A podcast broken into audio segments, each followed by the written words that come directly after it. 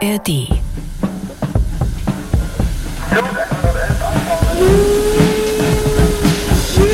Vor fast 50 Jahren hat sich die Eisenbahn in Deutschland das Rauchen abgewöhnt. Damals rollten so nach und nach die Dampfzüge aufs Abstellgleis.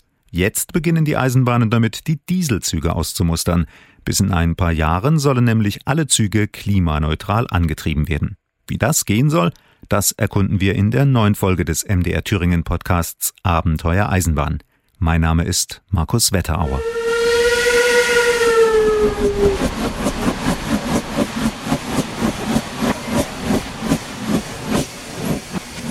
Eisenbahnfreunde mögen sie, Kinder noch viel mehr. Dampfzüge erinnern an alte Zeiten und begeistern durch ihre Technik. Überall zischt und faucht und dampft und qualmt es.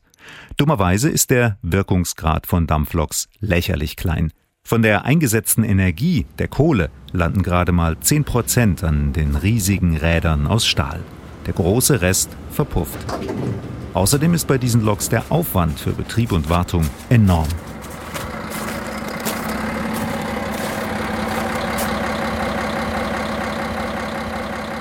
Da schneiden Dieselzüge schon deutlich besser ab. Sie müssen nicht so intensiv gewartet werden und die Energieausbeute ist auch um einiges besser. Aber auch Loks und Triebwagen mit Dieselmotoren haben inzwischen ein Problem und das ist der CO2-Ausstoß. Sie sind nicht gerade klimafreundlich.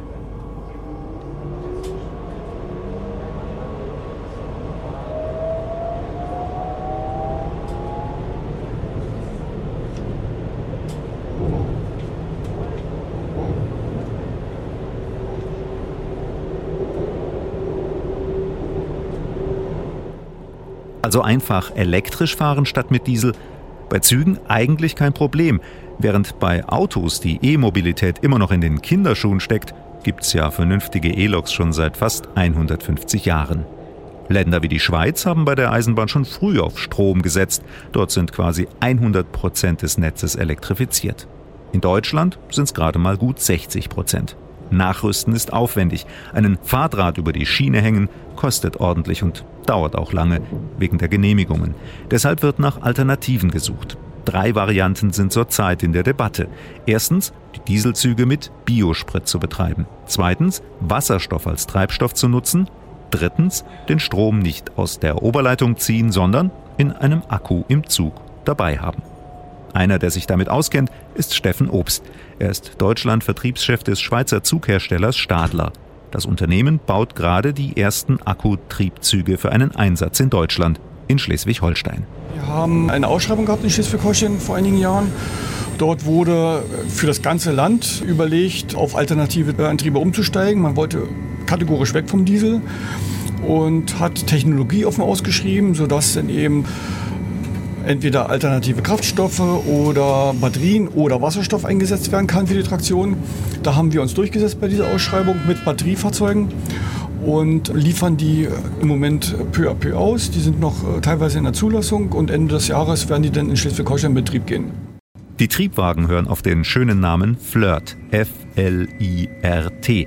Diese Abkürzung steht für flinker, leichter, Intercity und Regionaltriebzug. Ursprünglich wurde der Elektrotriebzug für die schweizerischen Bundesbahnen entwickelt. Mittlerweile fahren zweieinhalbtausend Stück davon in allen möglichen Ländern, eben vom Regionalzug bis zum Intercity. Die meisten Flirt-Züge holen sich ihren Strom aus der Oberleitung oder sie erzeugen ihn mit Dieselgeneratoren im Zug. Seit 2018 gibt es den Flirt auch als Akkuzug, als Prototyp. Der ist immer wieder unterwegs zu Testfahrten, so wie jetzt in Thüringen zwischen Erfurt und Ilmenau. Auf der 50 Kilometer Strecke rollen normalerweise Dieseltriebwagen der Südthüringenbahn. Jetzt eben der Akkuzug. Und für Steffen Obst vom Hersteller Stadler fällt der wichtigste Unterschied des Fahrzeugs sofort ins Auge. Oder Ohr. Dass es geräuschlos ist. Der Fahrer merkt gar nicht mehr die, die lauten Dieselmotoren, der merkt dieses Vibrieren nicht mehr. Also für den ist das eine wahnsinnige Verbesserung. Nicht nur für den Fahrgast. Denken Sie mal an die Anwohner an der Strecke. Die haben natürlich kein Geräuschniveau mehr, außer das normale Ratschine-Geräusch, was wir bei allen Schienenfahrzeugen haben. Aber wir merken ja auch oft, Fahrzeuge werden nachts abgestellt, meistens irgendwo im Bahnhofsumfeld. Und wenn dann morgens die Motoren, diese Motoren angelassen werden, um das Fahrzeug vorzuheizen und so weiter, das entfällt natürlich mit einer rein elektrischen Variante. Die wesentliche Verbesserung ist das Thema Geräusch und natürlich Abgas und sowas. Das haben sie dann auch. Die Verrußung in den Bahnhöfen, das hat sich natürlich alles jetzt erledigt mit so einem Batteriefahrzeug. Kein Auspuff, kein Ruß, kein CO2. Klimaneutral. Zumindest wenn der eingesetzte Strom grün ist, also zum Beispiel aus Sonne, Wind oder Wasser hergestellt wird. Zweiter großer Vorteil der Elektrozüge, die müssen nicht so oft in die Werkstatt, um sie zu warten. Die modernen elektrischen Fahrzeuge haben alle etwa 30 Jahre Lebensdauer oder 32. Und wenn Sie über diese Lebensdauer rechnen, dann haben Sie natürlich den Invest und dann haben Sie die Instandhaltungskosten über die 30 Jahre. Und bei den Instandhaltungskosten fallen ja Dieselmotoren weg, die müssen Sie ab und zu mal revisionieren, die halten auch nicht ewig. Sie haben keine Getriebe mehr und so weiter. Also viele von diesen verschleißbehafteten Komponenten gibt es ja gar nicht beim elektrischen Fahrzeug. Und wenn Sie das äh, sauber rechnen, haben Sie immer den Vorteil von einer reinen äh, elektrischen oder Batterievariante gegenüber anderen Fahrzeugen. Moment mal. Weniger Kosten für die Wartung ist klar. Dafür muss man aber beim Kauf der Elektrozüge auch deutlich tiefer in die Tasche greifen. Und die Akkuvariante kostet sicher noch mal mehr als herkömmliche Elektrotriebwagen. Sind sie doppelt so teuer wie ein Dieselfahrzeug? Kosten sie dreimal oder viermal so viel? Da lassen sich weder Hersteller noch Käufer in die Karten schauen. Natürlich sind sie viel teurer in Anschaffung. Dieselfahrzeug ist ein relativ einfaches Fahrzeug, ein reines Dieselfahrzeug, also wie beim Regelschalter dieselmechanisches Fahrzeug. Natürlich, aber wie gesagt, über 30 Jahre lang müssen Sie das errechnen als Betriebswirtschaftler. Und dann rechnet sich natürlich auch eine Batterie viel mehr als ein Dieselmotor. Außerdem gibt Obst zu bedenken, dass man auch die Kraftstoffpreise im Blick behalten muss, egal mit was man fährt, ob Strom, Diesel oder Wasserstoff. Das kann im Moment gar keiner abschätzen und das Thema Energiekrise, das Thema Ukraine-Krieg und das muss man ja alles zusammenzählen, führt ja dazu, dass die Energie, ob das jetzt Diesel ist oder erdölbezogene Produkte oder eben Wasserstoff natürlich extrem teurer geworden sind. Und Wasserstoff muss man in den Mengen jetzt erzeugen braucht man sicherlich für die Industrie, braucht man für die Haushalte und braucht man auch für, für die Bahn. Und, da muss man sehen, wie sich das kommerziell entwickelt in den nächsten Jahren. Wir werden Wasserstoff zukaufen müssen auf dem Weltmarkt. Wir werden jede Menge Solarfelder bauen müssen in Deutschland. Wir werden Windenergie. Aber ob wir die Menge über die kurze Zeit kriegen und bei der Bahn braucht man ja dann auch, wenn man viele Fahrzeuge betreibt, viel Wasserstoff, das ist im Moment noch völlig offen. Und äh, im Moment ist der Strom wirklich die Variante, die man noch am saubersten kalkulieren kann. Dadurch, dass wir eine sehr hohe Effizienz haben, also wir kriegen viel von der Energie, die wir kaufen sozusagen und in das Fahrzeug einspeisen, am Rad unter, macht sich das aus meiner Sicht oder aus unserer Sicht bei Stadler noch die wirtschaftlichste Variante. Wobei das Unternehmen wie die Konkurrenten Alstom und Siemens auch einen Wasserstoffzug anbietet und schon in die USA verkauft hat, nach Kalifornien. Das Thema Wasserstoff rentiert sich meiner Meinung nach für Strecken, die so Größenordnung 150, 200 Kilometer sind, wo es überhaupt keinen Sinn macht, wo man am Ende und am Anfang keine elektrifizierten Abschnitte hat und zwischendurch auch nicht, wo man wirklich sagt, der hängt nirgendwo ein Stück Fahrrad, also hier macht es gar keinen Sinn, mit Elektrifizierung anzufangen. Da hat Wasserstoff seine Berechtigung obwohl es vom Wirkungsgrad her die schlechteste Variante ist. Also Wasserstoff müssen Sie sich vorstellen, kommt von dem Energiemenge, die Sie reinstecken in das System, 25 Prozent am Rad an. Bei Batterien ist es Größenordnung 68, äh, 70 und bei einer rein elektrifizierten Variante Größenordnung 80 bis 85. So ist so der Daumenwert. Der Wirkungsgrad kann übrigens durch einen kleinen Trick nochmal erhöht werden. Dazu haben die Ingenieure beim Akku Flirt die schwere Technik gleich hinterm Führerstand verbaut. Und das haben wir deswegen gemacht, hinterm Führerstand, weil unter uns befinden sich die angetriebenen Drehgestelle. Diese Räder haben am besten den Wirkungsgrad, also zwischen dem Stahlrad und der Stahlschiene, wenn möglichst viel Gewicht drauf ist. Und deswegen nutzen wir das, dass wir die schwere Technik genau auf diesem angetriebenen Drehgestell machen und nicht in der Mitte beim Fahrgastraum. Das bedeutet, dass wir eine sehr gute Traktion, sagt man, also ein gutes, ähm, sag ich mal, sportstarkes Anfahrverhalten haben und das auch relativ unabhängig von der Beladung ist, weil diese Achsen immer das schwere Gewicht haben. Apropos Gewicht. In einem Bereich können Dieselloks nicht so einfach durch Akkuloks ersetzt werden, bei schweren Güterzügen. Die meisten Dieselloks sind in Deutschland nämlich beim Rangieren im Einsatz. Akkuloks hätten dafür einfach nicht genug Kraft. Die Deutsche Bahn will hier in Zukunft vor allem mit Zweikraftloks arbeiten. Die haben einen Elektromotor und einen Dieselmotor. Der Diesel läuft nur dann, wenn es keine Oberleitung gibt. Eine weitere klimafreundliche Variante ist Biokraftstoff. Der wird aus Abfallstoffen wie Biomüll gewonnen und ist deshalb ebenfalls fast klimaneutral. Der CO2-Ausstoß sinkt laut DB um 90 Prozent. Eingesetzt wird er zum Beispiel auf einer Strecke im thüringischen Schwarzertal. Abenteuer Eisenbahn, ein Podcast von MDR Thüringen. Diesen Podcast bekommen Sie immer am letzten Sonntag im Monat in der App der ARD Audiothek. Am besten jetzt abonnieren, damit Sie die nächsten Folgen nicht verpassen. Batteriezüge, Wasserstoffzüge, Biosprit. Heute erkunden wir Möglichkeiten, wie die Eisenbahn klimaneutral werden kann. Politik, Bahngesellschaften und auch die Hersteller von Zügen haben sich ehrgeizige Ziele gesetzt. In ein paar Jahren soll es soweit sein. Ein paar Hürden sind bis dahin aber schon noch zu überwinden. Vorne im Führerstand des Akkuzugs sitzt Lokführer Michael Ruschke. Der 62-Jährige arbeitet bei der Erfurter Bahn und deren Tochtergesellschaft Südthüringenbahn. Bei der Testfahrt mit dem Akkuzug von Erfurt nach Ilmenau tauchen auf halber Strecke plötzlich Probleme auf. Nicht mit dem Akku, sagen die Techniker, die deshalb aufgeregt im Zug hin und her springen, sondern mit der Druckluft und damit mit den Bremsen. Nach einer Weile kann es weitergehen. Weil die Strecke aber eingleisig ist und die Verspätung schon groß, entscheiden die Verantwortlichen, dass der Zug nicht ganz bis Ilmenau fährt, sondern zurück nach Erfurt. Für solche Stichstrecken ist ein Akkuzug ideal, findet Lokführer Michael Ruschke. In Bahnhöfen oder Streckenabschnitten mit Oberleitung lädt der Flirt die Akkus voll. Fehlt die Oberleitung dann, wird der Stromabnehmer eingeklappt und der Elektromotor holt sich seinen Saft aus der Batterie. Wie lange fahren Sie denn auf so einem Akkufahrzeug schon? Also auf den Fahrzeug speziell seit 2018. Seit 2018 gibt es den Prototypen und die Serienfahrzeuge gehen erst dieses Jahr raus. Und den betreue ich schon seit 2018. Ja, ja. Und wo sind Sie schon überall rumgekommen? Ach, deutschlandweit. Wirklich deutschlandweit. Weil die Testfahrten finden ja nicht nur auf einer Strecke. Wie jetzt fahren wir nach Kiel. Die ersten Serienfahrzeuge gehen nach Kiel und so ist eben wirklich deutschlandweit. Also Sie kommen überall rum? Ja, ja. Da müssen Sie sich doch aber auch auskennen ja, bei den Strecken. Kenntnis, ganz genau. Weil ich bin auch ein Verfechter dafür, der immer sagt, das Wichtigste für Lokführer ist die Streckenkenntnis.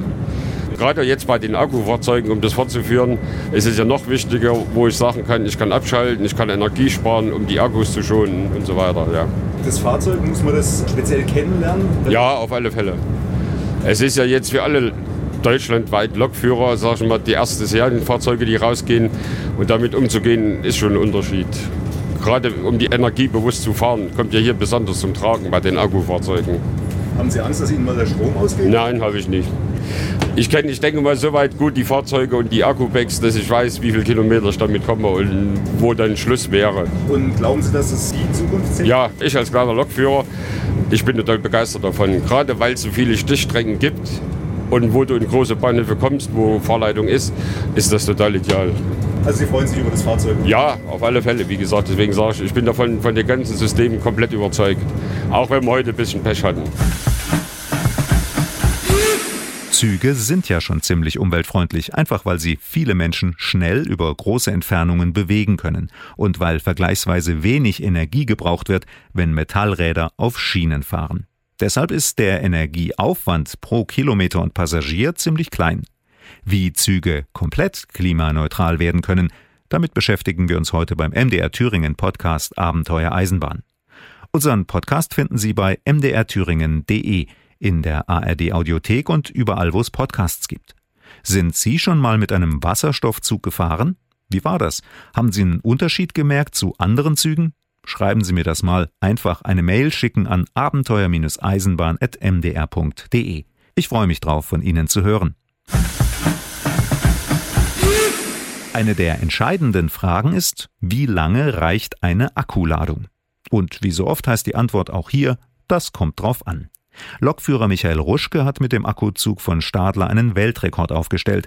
2022 fuhr er bei einer Testfahrt mit einer Ladung 224 Kilometer weit. Sitzen allerdings 150 Leute im Zug, dann ist er schwerer und braucht mehr Strom. Muss er unterwegs öfter halten, dann braucht er mehr Strom. Auch wenn die Strecke steiler ist braucht er mehr Strom. Das muss man also alles einkalkulieren, sogar wenn mal ein Signal kaputt ist und der Zug wieder umdrehen muss und zum Ausgangsbahnhof zurückfahren. 80 Kilometer schafft ein Zug mindestens, sagen die Fachleute. Alle Unwägbarkeiten einkalkuliert. Kann es trotzdem passieren, dass der Akku plötzlich leer ist? Natürlich kann es passieren. Wir haben ja Sicherheitseinrichtungen, dass es eben nicht passiert. Also wir haben, sag ich mal, in dem Sinne kriegt der Fahrer die Meldung, wie ist der Akkustand. Er weiß also, auf was er sich einlässt, wenn er sagt, ich fahre dann trotzdem noch mal 20 Kilometer weiter. Was ja für die normalen Strecken alles mit drin ist. Wir haben ja Reserven in der Kapazität. Aber natürlich, wenn Sie sich vorstellen, am Bahnübergang gab es irgendwo eine Störung, der Bahnübergang ist nicht gesperrt, Sie müssen praktisch die ganze Strecke wieder zurückfahren, ohne nachladen zu können. Und dafür ist so eine Batterie ausgerüstet, dass eben genau diese Reserve noch vorhanden ist. Heutzutage die modernen Fahrgastassistenzsysteme, die sorgen eben dafür, dass der Fahrer die Hinweise bekommt, wie er möglichst energiesparend fährt. Und auf seinen Anzeigen sieht er, wie viel Strom er noch hat und wie lange der Akku noch reicht. Ja, er hat einen Überblick und er muss auch aktiv bestimmte Sachen aushebeln, damit er sagt, ich, ich habe jetzt so einen Fall und ich muss zum Beispiel eine, eine, Verspätung rausholen oder ich muss die ganze Strecke zurückfahren. Dann kann man eben auch, indem man das aktiv, ein, aktiv einstellt, kann man eben auch die Batterie mehr überlasten, als es eigentlich gewollt ist. Und wenn das nicht so oft passiert, hat die Batterie auch ihre entsprechende Lebensdauer.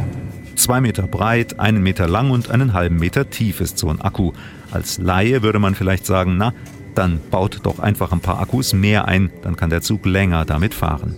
Steffen Obst von Stadler winkt ab. Wir bauen so viel Akkus ein, wie wir brauchen, sage ich mal ganz platt. Also das heißt, wenn wir weite Strecken überwinden müssen, wenn wir, ich sag mal, wenig Ladezeiten haben, dann müssen wir mehr in die Batterietechnik investieren und dann bedeutet es, dass wir mehrere von diesen Blöcken brauchen. Und bei einfachen Anwendungen reichen manchmal drei oder vier Blöcke dazu. Das ist unterschiedlich, weil es ist nicht so wie beim Dieselfahrzeug, wo Sie sich vorstellen können, dass Sie morgens tanken und den ganzen Tag mit einer Füllung fahren. Bei uns muss man ja zwischendurch zwischentanken und wenn das eben nicht möglich ist, muss man sehen, dass man mehr Batterieleistung investiert. Allerdings sind die Akkus verdammt schwer und je mehr man davon einbaut, desto mehr Gewicht hat der Zug und desto mehr Strom zieht er um den Zug dann zu beschleunigen. Irgendwann ist ein Punkt erreicht, wo mehr Akkus keinen positiven Effekt mehr haben. Die Techniker müssen also ein Optimum finden, genauso wie beim Aufladen der Akkus. Von der kompletten Entladung bis einer vollständigen Ladung, das hängt auch davon ab, wie viele Batterien Sie haben und vor allen Dingen, wo Sie angeklemmt sind von der Energieversorgung. Beim Fahrrad haben Sie ja 15.000 Volt. Da können Sie mehr Strom ziehen, als wenn Sie in der, in der Werkstatt an dem 380 Volt Netz dranhängen. Man sagt etwa 15 bis 20 Minuten ist der Batteriesatz wieder voll. So schnell pumpen sich die Akkus wieder auf, wenn über dem Zug eine Stromleitung angezapft werden kann. Auch dabei gibt es nochmal einen Unterschied. Steht der Zug im Bahnhof, dann dauert es länger, als wenn er fährt. Würde der Zug im Stand nämlich viel Saft aus der Leitung ziehen, dann gäbe es hohe Temperaturen und der Stromabnehmer würde sich mit der Leitung verschweißen. Während der Fahrt kann das nicht passieren. Deswegen sagen wir auch immer, wir würden gerne bei bestimmten Strecken nutzen, dass man einen einzelnen Bahnhof mal zwischendurch elektrifiziert, was wirkungsvoller ist und wenn es da bis drei Minuten sind, was wirkungsvoller ist, als wenn man wirklich sagt, man fährt die Batterie komplett leer, um sie dann am Endpunkt wieder aufzuladen. Weil das ist wie beim, beim Handy, je tiefer Sie sie entladen, desto schneller ist so eine Alterung auch. Diesen Effekt macht man sich in Schleswig-Holstein zunutze. Dort ist nur ein Drittel der Bahnstrecken elektrifiziert. Statt nun ganze Linien teuer mit Fahrdraht zu versehen, werden nur kurze Abschnitte gebaut. Mal 5 Kilometer, mal 15.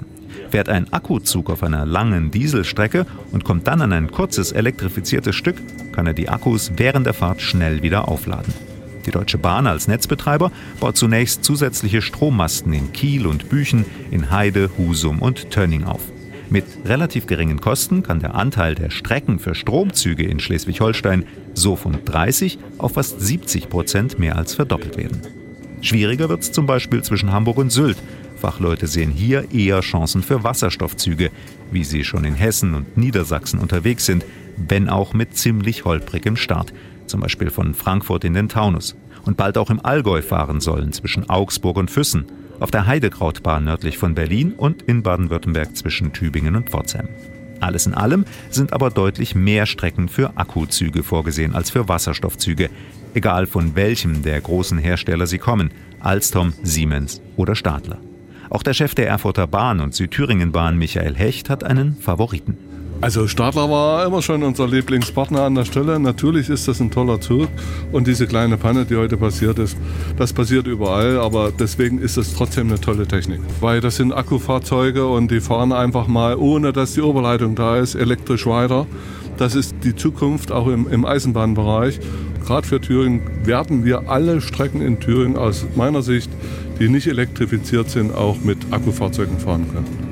Glauben Sie auch, dass es, wenn es längere Strecken sind, dass es dann auch funktioniert? Also zum Beispiel von Erfurt nach Meiningen? Auch da glaube ich das, weil man braucht natürlich ein bisschen Infrastruktur, man braucht Möglichkeiten zum Nachladen der Fahrzeuge, wenn die Strecke zu, zu lang ist an der Stelle.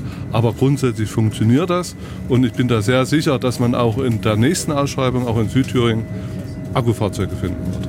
Wie lange dauert es, bis es keine Dieselfahrzeuge mehr gibt in Thüringen, in Deutschland?